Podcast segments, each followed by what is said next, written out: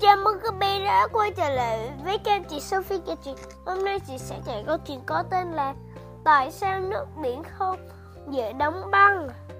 Bắt cực tôi đến đây. Lạnh quá. Nhưng lạnh thế này mà sao? Vẫn có chỗ nước biển không bị đóng băng nhỉ?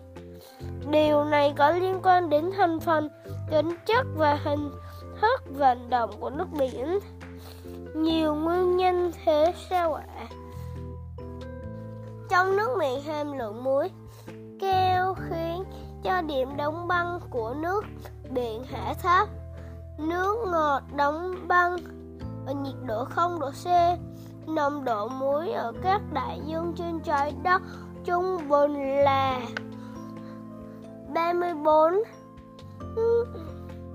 phải 48 phần trăm điểm đóng băng của nước biển sẽ xuất đến ngưỡng 1,9 1,9 độ C.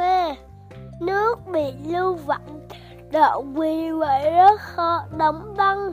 Nước biển ở tầng trên và tầng dưới luôn luôn chuyển động đối lưu theo phương. Thẳng đứng đồng thời giữa các đại dương trên thế giới. Nước, nước biển cũng luôn luôn luôn luôn chuyển qua lại với nhau. Nước biển mạnh như vậy thì băng chất cũng mạnh lắm nhỉ không nước biển đã qua có khoảng cách giữa các phân tử nhỏ đi đa phần các phân tử muối đều bị đẩy ra ngoài. Vì vậy nó nhiệt hơn nước biển. Thú vị thật. Tôi phải nhảy sang bờ bên kia mới được. Mong quay lại gấu bắc cực đấy.